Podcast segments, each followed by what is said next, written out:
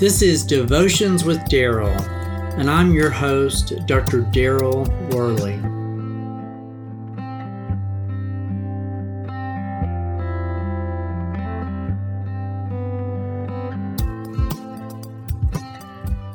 At the time of sacrifice, the prophet Elijah stepped forward and prayed, Lord, the God of Abraham, Isaac, and Israel, and that I am your servant and have done all these things at your command.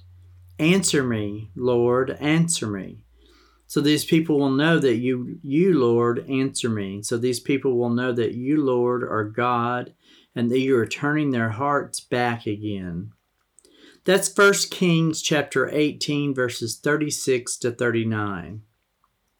Nothing in the path of the Lord's fire existed once the flames had touched the ground. What marvelous and overwhelming power. We don't see acts of God like this today, but we do see the power of the Lord at work in changing lives and capturing hearts. This evidence that Elijah prayed for was not so he would be proven right, but so that the people would return to the Lord. This example can shape the way we share with a friend, a coworker, family member, or even a stranger. What is your motivation today? Is it out of desire to see the person consumed with the Holy Spirit and made obedient to Jesus? Or is it for a selfish reason?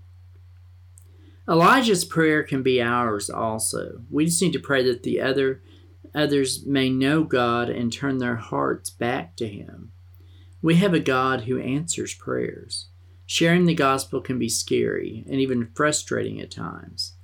But if we know our neighbors or any other fellow humans, then praying that they would come to know the Lord is really the most loving thing that we can do for them. We often are cynical and doubting people. We sometimes struggle to believe that God really will answer our prayers, but He does. He answers our prayers and He saves sinners from the clutches of death.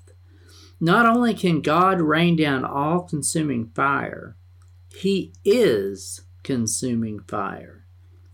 Because of Jesus Christ, we've been given a new hope as well as a new life, and our lives actually are living sacrifices to Him. He desires that all would come to Him, offering their lives in worship and sacrifice to the one true God.